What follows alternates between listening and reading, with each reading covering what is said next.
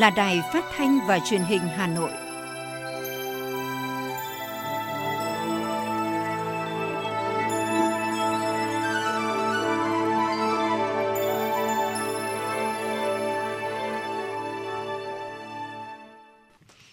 Thưa quý vị, bây giờ là chương trình thời sự của Đài Phát thanh và Truyền hình Hà Nội, phát sóng trên tần số FM 90 MHz. Tối nay thứ năm ngày 21 tháng 10 có những nội dung chính sau đây. Tiếp tục chương trình làm việc, chiều nay các đại biểu Quốc hội thảo luận về kế hoạch phát triển kinh tế xã hội năm 2022 và công tác phòng chống dịch COVID-19. Phó Bí thư Thường trực Thành ủy Nguyễn Thị Tuyến giám sát công tác bồi thường, hỗ trợ tái định cư tại quận Tây Hồ. Hà Nội thành lập tổ công tác đặc biệt xử lý các điểm nghẽn trong giải ngân vốn đầu tư công. Quản lý giám sát chặt chẽ người từ vùng dịch trở về cách ly tại nhà. Xử phạt một số cơ sở kinh doanh chưa thực hiện nghiêm quy định quét mã QR code trên địa bàn thành phố. Tiểu thương vui mừng khi chợ Long Biên mở cửa trở lại. Không khí lạnh tăng cường khiến Hà Nội chuyển mưa rét, miền Trung mưa rất to. Phần tin thế giới có những sự kiện nổi bật, nhiều vấn đề nóng được bàn thảo tại hội nghị thượng đỉnh EU. Họp khẩn cấp về việc Triều Tiên thử tên lửa đạn đạo phóng từ tàu ngầm. Bitcoin đã thiết lập kỷ lục giá mới cao nhất mọi thời đại. Sau đây là nội dung chi tiết. Thưa quý vị và các bạn, tiếp tục chương trình làm việc hôm nay, các đại biểu Quốc hội đã thảo luận ở tổ về kế hoạch phát triển kinh tế xã hội năm 2022 và công tác phòng chống dịch COVID-19. Ý kiến đại biểu cho thấy cần tăng hiệu quả hiệu lực sử dụng các nguồn lực kinh tế như đầu tư công và tài khóa tiền tệ, hỗ trợ doanh nghiệp hồi phục và phát triển trong thời gian tới.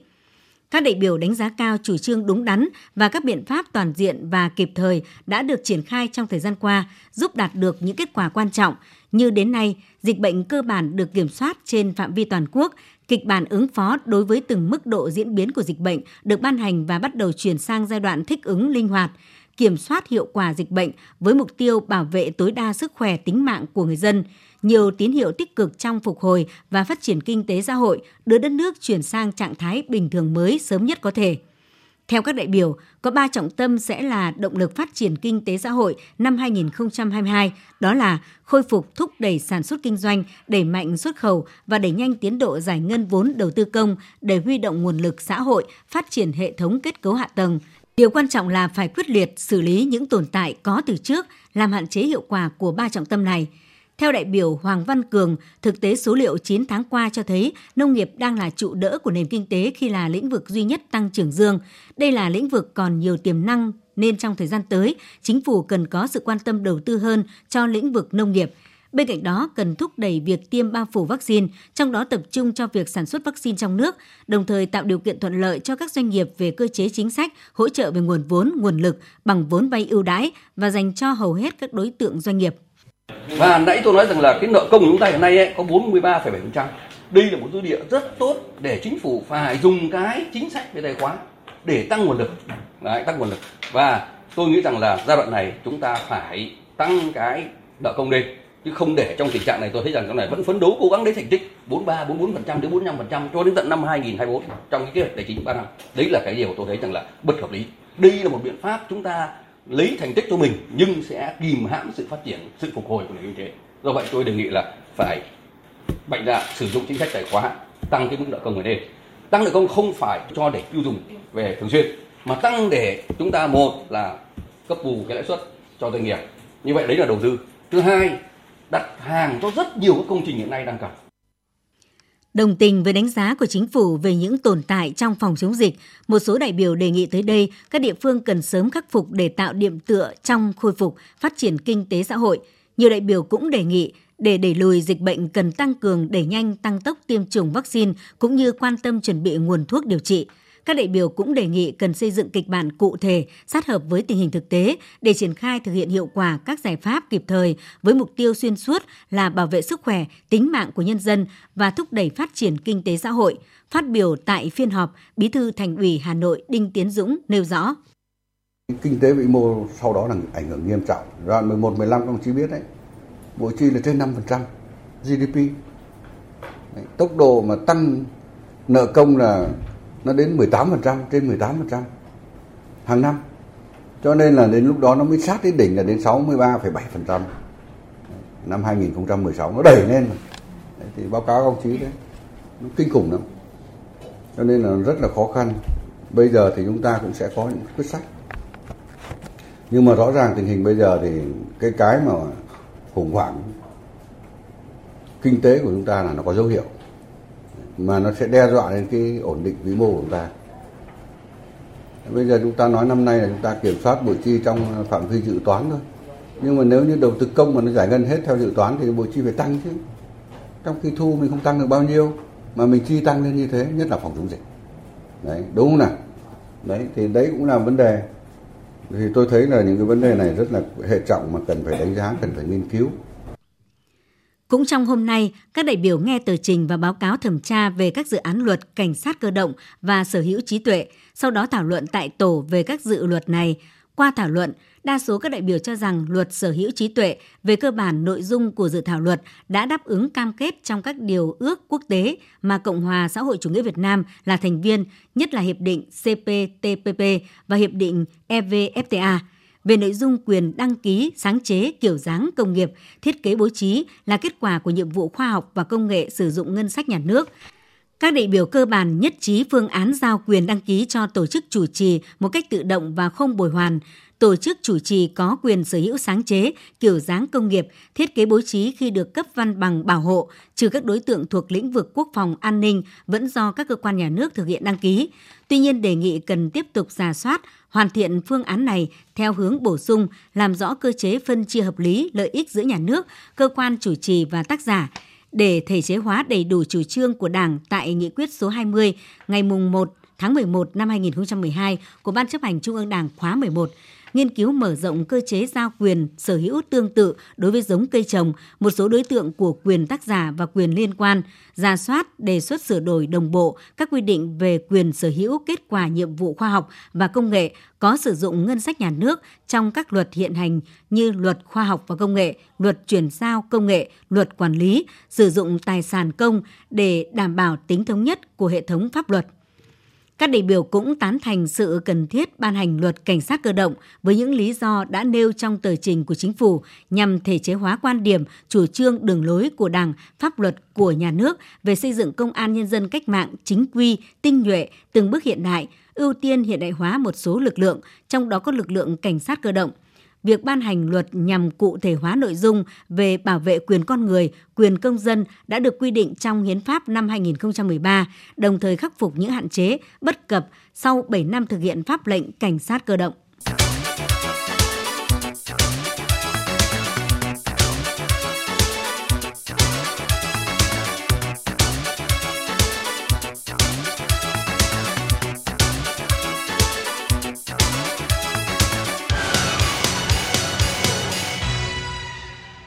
Thưa quý vị, là đảng cầm quyền, Đảng Cộng sản Việt Nam luôn tự ý thức được sứ mệnh trọng trách trước giai cấp, nhân dân lao động và toàn thể dân tộc. Để hoàn thành sứ mệnh trọng trách lớn lao đó, trong quá trình lãnh đạo, Đảng luôn coi trọng tự đổi mới và tự chỉnh đốn. Sau 35 năm đổi mới, nhận thức của Đảng về xây dựng, chỉnh đốn Đảng đã có những bước phát triển quan trọng, minh chứng cho năng lực trí tuệ và bản lĩnh trách nhiệm của Đảng đối với giai cấp, nhân dân và dân tộc trên con đường xây dựng chủ nghĩa xã hội –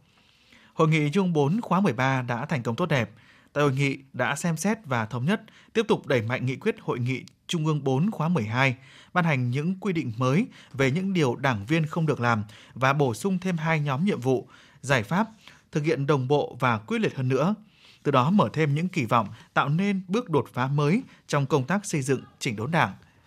Trải qua 5 năm, Đảng ta thực hiện nghị quyết Trung ương 4 khóa 12 cũng như các chỉ thị hướng dẫn một cách tích cực triệt để đã đạt được nhiều kết quả quan trọng, tạo ra sự chuyển biến rõ rệt trong công tác xây dựng chỉnh đốn Đảng, được toàn Đảng, toàn dân đồng tình ủng hộ, đánh giá cao.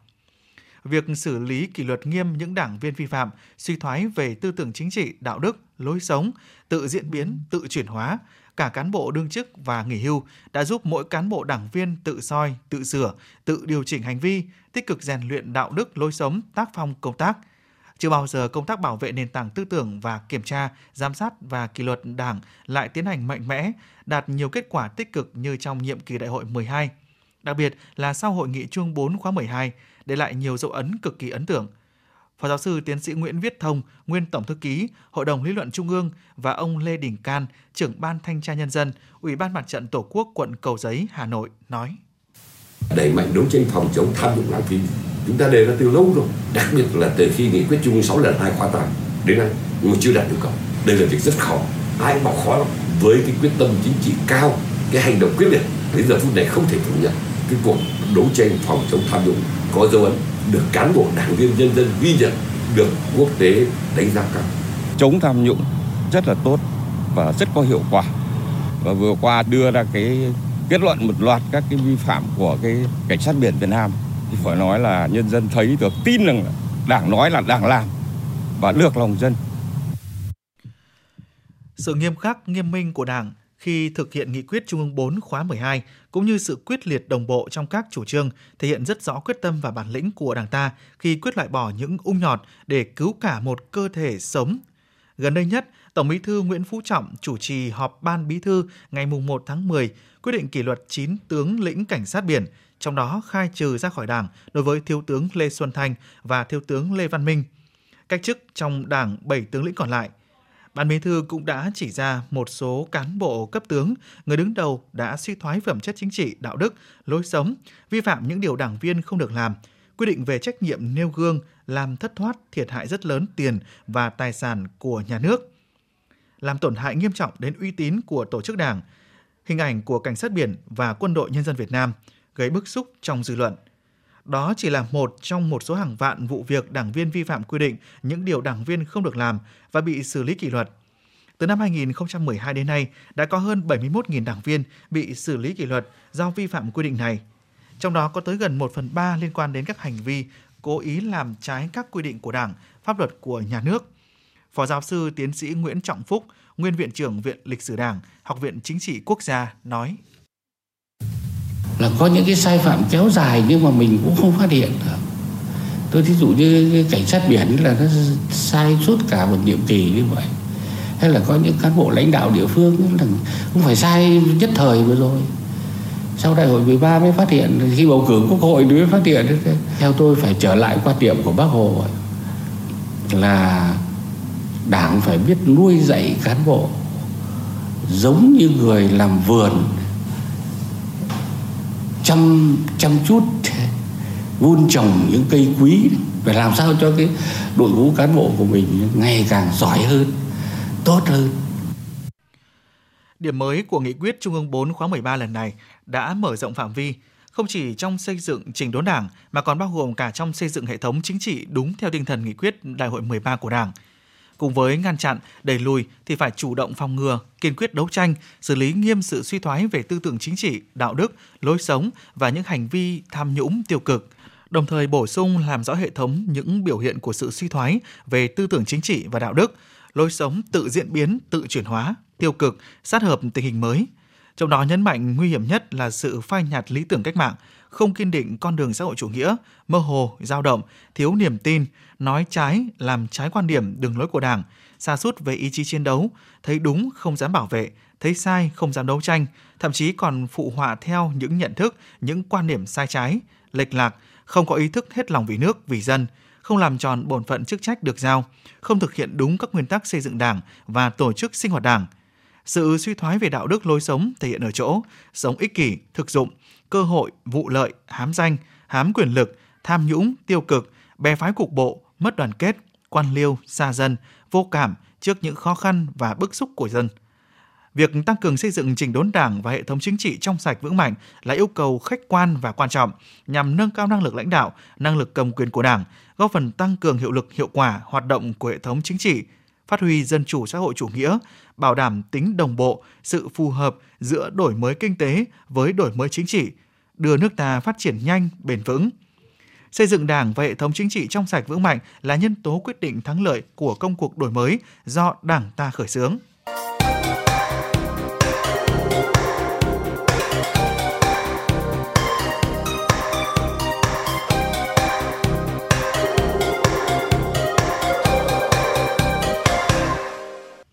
Những sự kiện nổi bật diễn ra trong ngày sẽ tiếp nối chương trình. Sáng nay tại Hà Nội đã diễn ra hội nghị sơ kết 5 năm thực hiện quy chế phối hợp giữa Ban Nội chính Trung ương và Ủy ban Kiểm tra Trung ương trong công tác nội chính, phòng chống tham nhũng và công tác kiểm tra giám sát, thi hành kỷ luật Đảng.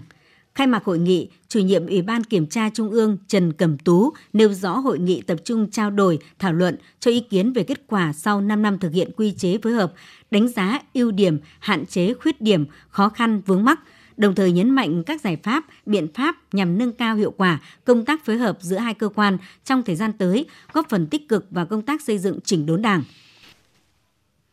Phát biểu kết luận hội nghị, trưởng ban nội chính Trung ương Phan Đình Trạc nhấn mạnh, công tác nội chính, cải cách tư pháp, phòng chống tham nhũng, tiêu cực và kiểm tra, giám sát, thi hành kỷ luật Đảng là những nhiệm vụ khó khăn phức tạp, đụng chạm đến quyền lợi, danh dự, uy tín, sinh mệnh chính trị của tổ chức cá nhân, là trách nhiệm của các cấp ủy, tổ chức Đảng và cả hệ thống chính trị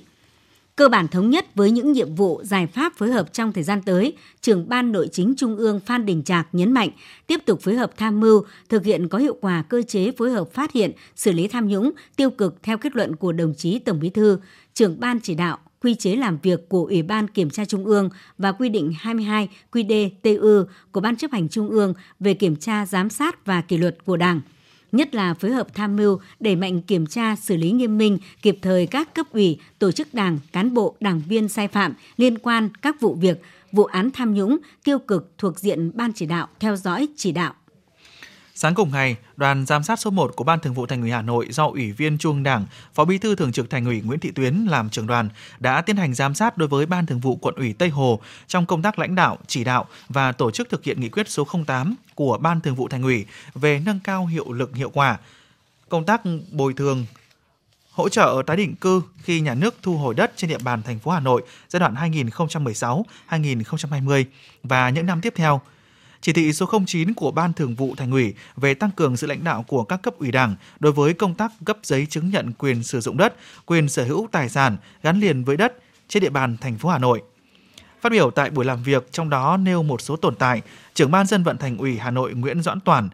đề nghị quận ra soát kỹ những văn bản chỉ đạo trong quá trình thực hiện nghị quyết số 08, chỉ thị số 09, tiến hành đánh giá, kiểm điểm sâu tại những địa bàn phức tạp để xử lý dứt điểm những vướng mắc.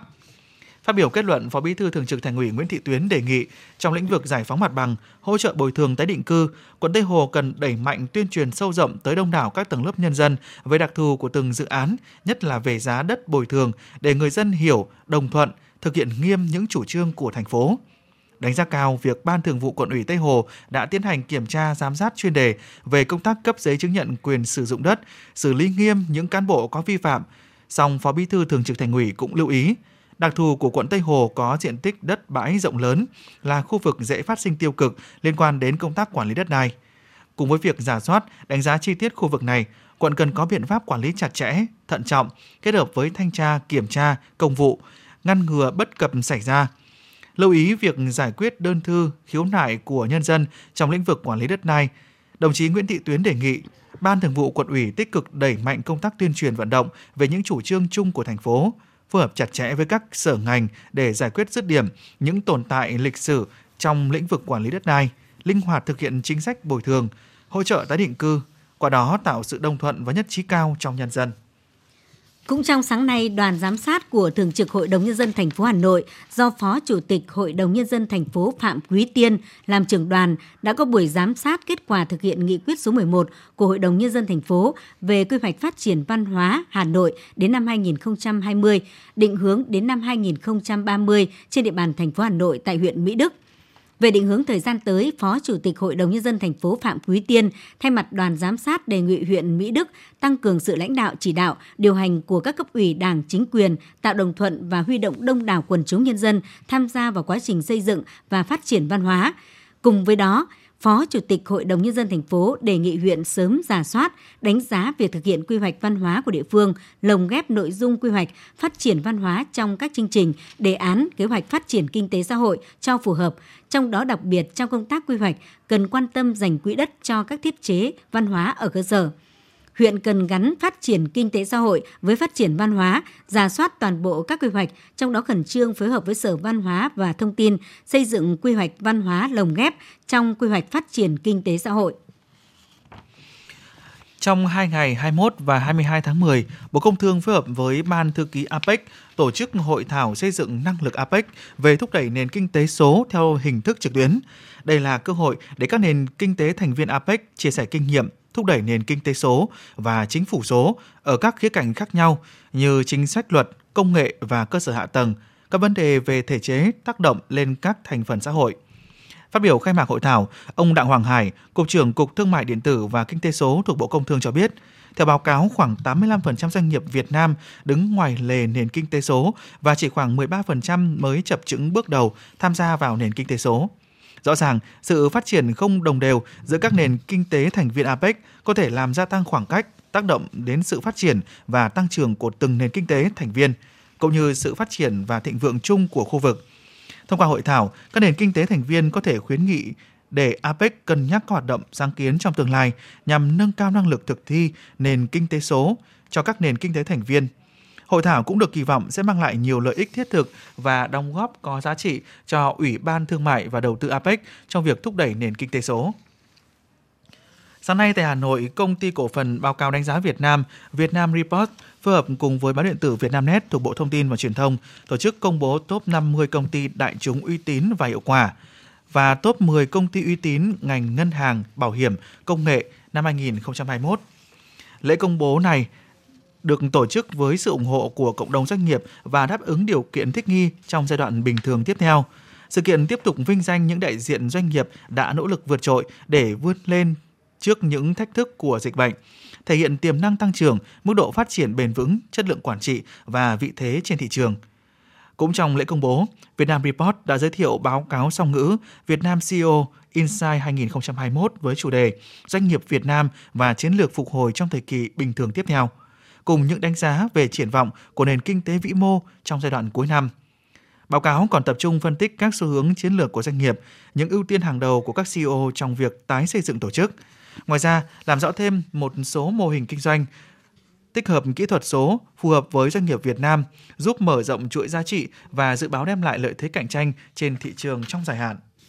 Bộ Lao động Thương binh và Xã hội cho biết, đợt dịch COVID-19 lần thứ tư bùng phát nghiêm trọng, gây ra số ca tử vong tăng cao. Tính đến ngày 14 tháng 10, tại Việt Nam đã có 21.043 người tử vong do COVID-19. Theo thống kê sơ bộ, số trẻ em phải chịu cảnh mồ côi cha mẹ do dịch này lên đến 2.500 trẻ trong đó số trẻ em mồ côi cả cha và mẹ là 73 trẻ. Để hỗ trợ trẻ em mồ côi do cha mẹ tử vong do nhiễm COVID-19, Bộ Lao động Thương binh và Xã hội đề xuất hỗ trợ trẻ em mồ côi do cha mẹ mất trong khoảng thời gian từ ngày 23 tháng 1 đến ngày 31 tháng 12 vì nhiễm COVID-19 được hỗ trợ 5 triệu đồng một trẻ. Đối với trẻ mồ côi cả cha và mẹ được hỗ trợ 20 triệu đồng một trẻ. Cũng theo Bộ Lao động Thương binh và Xã hội, trẻ em mồ côi cả cha và mẹ trẻ em mồ côi cha hoặc mẹ không có nguồn nuôi dưỡng được hộ gia đình cá nhân nhận chăm sóc nuôi dưỡng hoặc được chăm sóc nuôi dưỡng tại cơ sở trợ giúp xã hội được hưởng chính sách hỗ trợ hàng tháng theo quy định tại Nghị định số 20 của Chính phủ.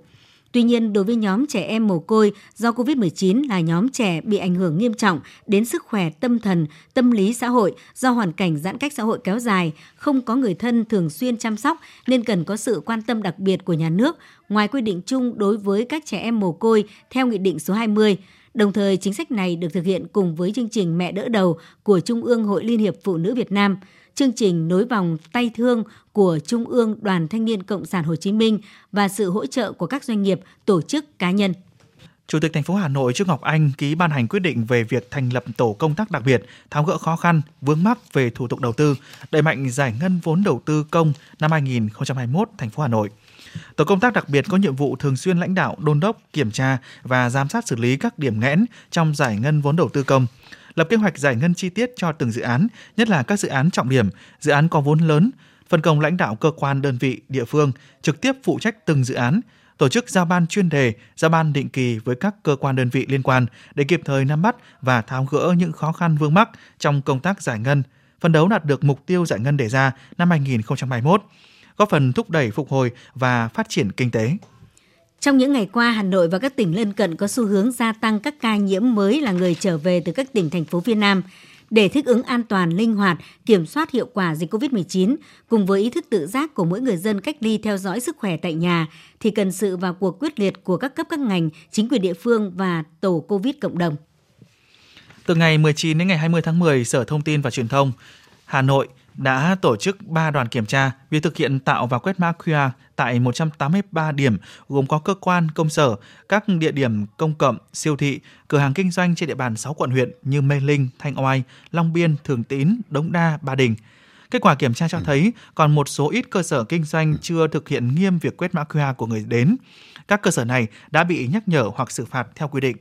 Sau hơn 2 tháng bị phong tỏa, cách ly y tế, lúc 0 giờ hôm nay, chính quyền phường Phúc Xá, Ba Đình, Hà Nội đã gỡ phong tỏa chợ Long Biên. Sau khi gỡ phong tỏa, mở cửa hoạt động trở lại, các tiểu thương kinh doanh tại chợ Long Biên sẽ phải thực hiện nghiêm các quy định, kích hoạt lại toàn bộ các biện pháp phòng chống dịch, đồng thời áp dụng bổ sung một số biện pháp nhằm hạn chế tối đa nguy cơ lây nhiễm dịch bệnh.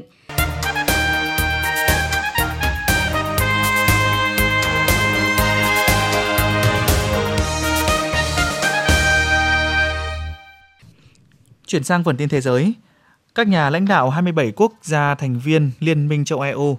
nhóm họp hội nghị thượng đỉnh của khối trong 2 ngày 21 và 22 tháng 10 tại thủ đô Bruxelles của Bỉ để bàn về những vấn đề quan trọng hiện nay như dịch bệnh COVID-19, chuyển đổi số, giá năng lượng, di cư và các mối quan hệ đối ngoại.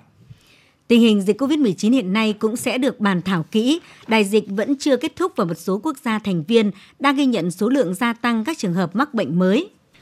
Hôm nay, Triều Tiên khẳng định vụ phóng thử một tên lửa đạn đạo từ tàu ngầm tới đây của họ không nhằm vào Mỹ, đồng thời cho biết thêm rằng Washington không cần phải lo lắng về việc này.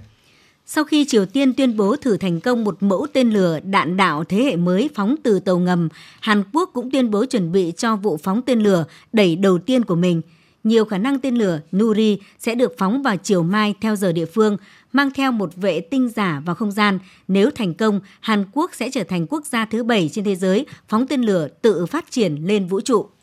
Dạng sáng nay, theo giờ Việt Nam, Hội đồng Bảo an Liên Hợp Quốc đã họp kín khẩn cấp về vấn đề Triều Tiên, một ngày sau khi hãng thông tấn của nước này đưa ra thông tin họ đã thử nghiệm thành công tên lửa đạn đạo phóng từ tàu ngầm.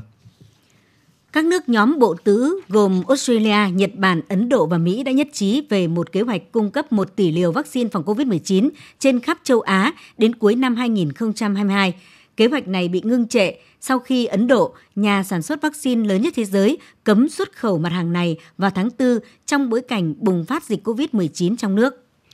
Theo CNBC, Bitcoin đã chính thức trong thủng mốc 66.000 đô la Mỹ khi có thời điểm đạt đỉnh ở mốc 66.944 đô la Mỹ một đồng. Ở thời điểm hiện tại, Bitcoin điều chỉnh giảm nhẹ khi đang giao dịch ở mốc 65.874 đô la Mỹ. Điều này đồng nghĩa với việc Bitcoin đã thiết lập kỷ lục giá mới khi xô đổ kỷ lục mà đồng tiền này thiết lập hồi tháng 4 là 64.899 đô la Mỹ. Cơ quan dự báo thời tiết Đức thông báo cơn bão mùa thu cực mạnh với sức gió lên tới hơn 110 km một giờ có thể đổ bộ vào nước này trong hôm nay. Ít nhất một người thiệt mạng và 33 người bị thương trong vụ nổ xảy ra sáng nay tại một nhà hàng ở thành phố Thẩm Dương, thủ phủ tỉnh Liêu Ninh, Đông Bắc Trung Quốc. Vụ nổ đã làm nhiều tòa nhà và xe cộ xung quanh hư hại.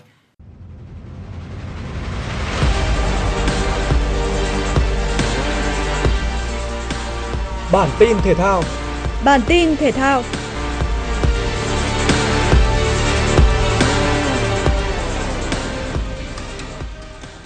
Giáng sáng nay đã tiếp tục diễn ra các trận đấu ở lượt trận thứ 3 của vòng bảng UEFA Champions League. Manchester United đã trải qua một hiệp đấu đầu tiên không tốt trước Atalanta. Thủ môn David De Gea đã phải hai lần đứng chôn chân nhìn Mario Pasalic và Meri Demiran ghi bàn đưa đội khách vượt lên dẫn trước 2-0. Tuy nhiên bước sang hiệp 2, đội chủ nhà đã thể hiện một bộ mặt hoàn toàn khác. Marcus Rashford là người thổi bùng bầu không khí mãnh liệt trên sân Old Trafford với bàn rút ngắn tỷ số xuống 1-2 ở phút 53. MU tiếp tục tấn công mạnh mẽ và có bàn gỡ hòa hai đều nhờ công của Harry Maguire ở phút 75. Cristiano Ronaldo mang về chiến thắng 3-2 cho Quỷ Đỏ sau pha bật cao đánh đầu chuẩn xác ở phút 82. Lương ngược dòng đánh bại Atalanta, MU vượt qua chính đối thủ để chiếm ngôi đầu bảng F Champions League. Trong khi đó, Chelsea đã có chiến thắng đậm 4-0 trước Malmo trên sân nhà. Jorginho ghi cú đúp trên chấm 11m và bàn thắng còn lại được ghi bởi Andrea Christensen và Kai Havertz. Tuy nhiên, cái giá mà The Blue phải trả là chấn thương của hai tiền đạo Lukaku và Timo Werner. Cả hai đều phải rời sân ngay trong hiệp thi đấu đầu tiên. Dự báo thời tiết Theo Trung tâm Dự báo Khí tượng Thủy văn Quốc gia, hôm nay không khí lạnh đang gây ra mưa rào và rông. Cục bộ có mưa vừa mưa to ở khu vực Bắc Bộ và Thanh Hóa. Từ chiều tối hôm nay đến ngày mai, ở khu vực từ Nghệ An đến Quảng Bình có mưa vừa mưa to và rông. Trong mưa rông có khả năng xảy ra lốc xét, mưa đá và gió giật mạnh. Ở vùng núi phía Bắc trời chuyển rét, các nơi khác ở Bắc Bộ và Thanh Hóa từ đêm nay trời chuyển rét với nhiệt độ thấp nhất phổ biến từ 16 đến 19 độ C, vùng núi có nơi dưới 15 độ C. Thời tiết thủ đô Hà Nội nhiều mây có lúc có mưa rào và rông, gió đông bắc cấp 3. Trong mưa rông có khả năng xảy ra lốc xét và gió giật mạnh. Đêm trời trở rét, nhiệt độ thấp nhất 17 đến 20 độ C, nhiệt độ cao nhất từ 24 đến 26 độ C. Trước đây tôi thích ăn đồ mặn, vợ tôi kêu ca nhưng tôi không nghe. Hai năm trước tôi phải nhập viện vì một cơn đột quỵ do huyết áp quá cao. Bác sĩ nói một trong những nguyên nhân chính của căn bệnh là tôi ăn nhiều đồ mặn. Căn bệnh này không chỉ làm khổ tôi mà còn biến tôi trở thành gánh nặng cho gia đình. Ăn nhiều muối, bột canh, hạt nêm, nước mắm, nước tương có thể dẫn đến tăng huyết áp và đột quỵ. Tổ chức Y tế Thế giới khuyến cáo chỉ nên ăn dưới 5 gram muối mỗi ngày, nhưng chúng ta hiện đang ăn gấp đôi số lượng đó. Giảm một nửa lượng muối ăn ngày bằng cách cho bớt muối, chấn nhẹ tay, giảm ngay đồ mặn. Quý vị và các bạn vừa nghe chương trình thời sự của Đài Phát thanh Truyền hình Hà Nội. Chịu trách nhiệm sản xuất Phó Tổng Giám đốc Nguyễn Tiến Dũng, chương trình do biên tập viên Trà My, Thùy Chi, phát thanh viên Thanh Hiền Công Nghĩa cùng kỹ thuật viên Bảo Tuấn thực hiện. Thân ái chào tạm biệt.